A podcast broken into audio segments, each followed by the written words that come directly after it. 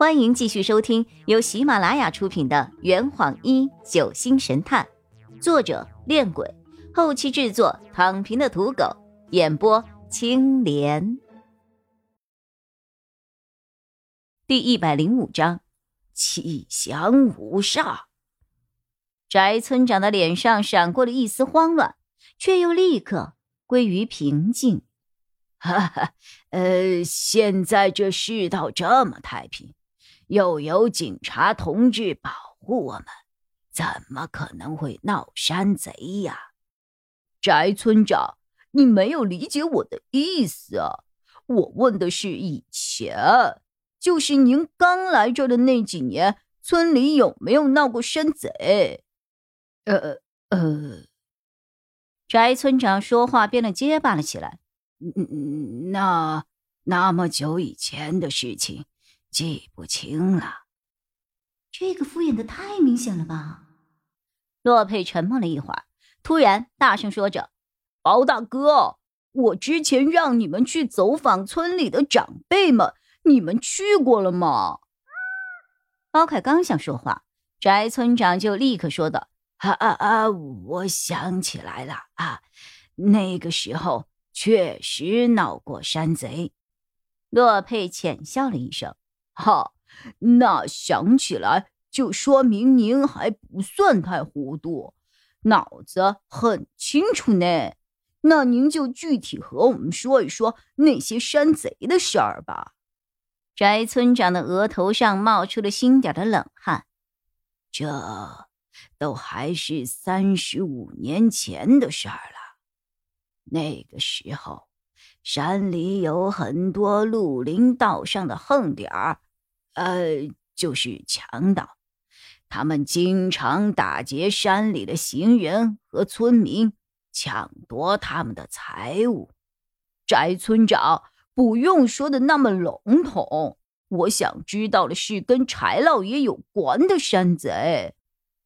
在山贼这个话题上，洛佩不断的进攻。从翟村长的反应和表情来看，他似乎有些招架不住了。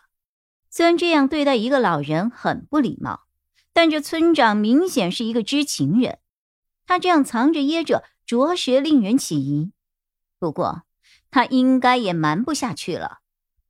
良久，翟村长叹了一口气，哎呀，算了，我都说了吧。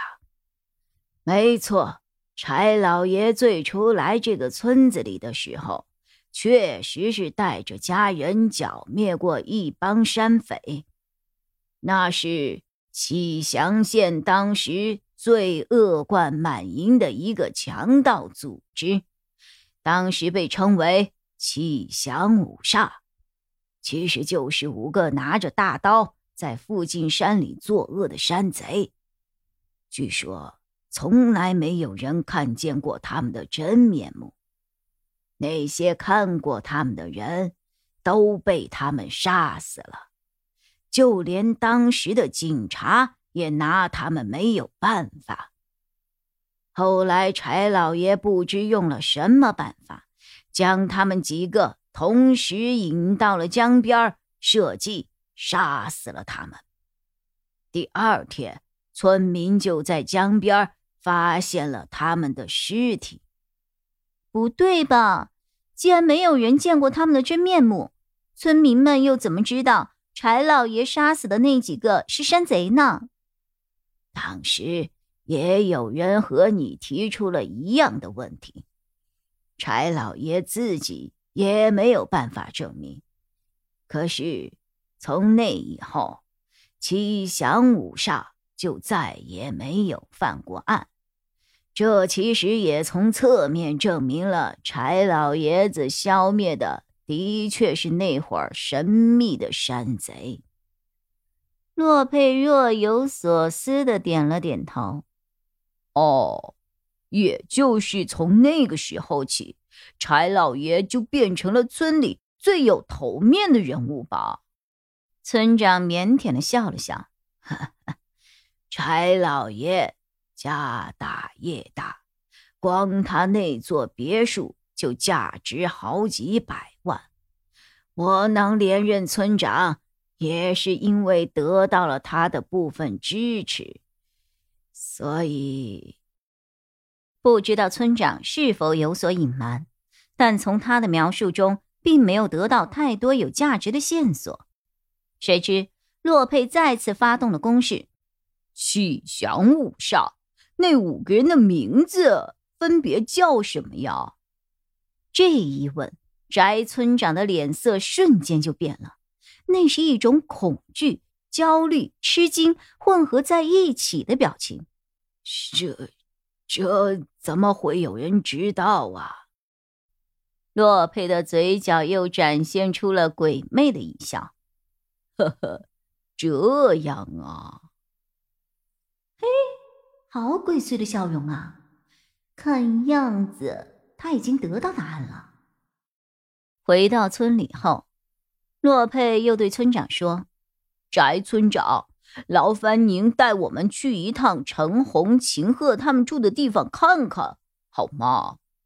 洛佩根本就不问翟村长是否知道他们住在哪儿，他的意思是，你不带路的话，我就去问其他村民。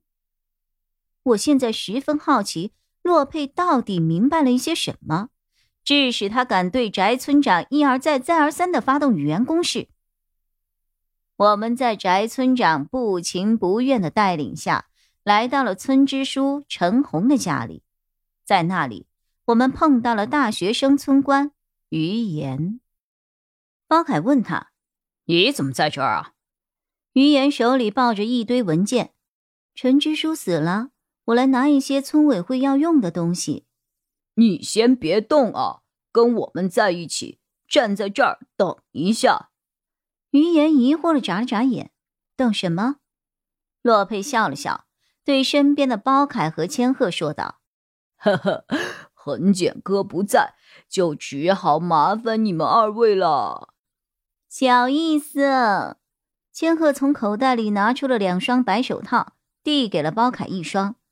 两个人就这样，没有文件，没有申请的，大大咧咧地走进了陈红家里搜证。这坛已经喝完了，呵，你猜出凶手是谁了吗？啊，老板，拿酒来。更多精彩，请关注青莲嘚不嘚。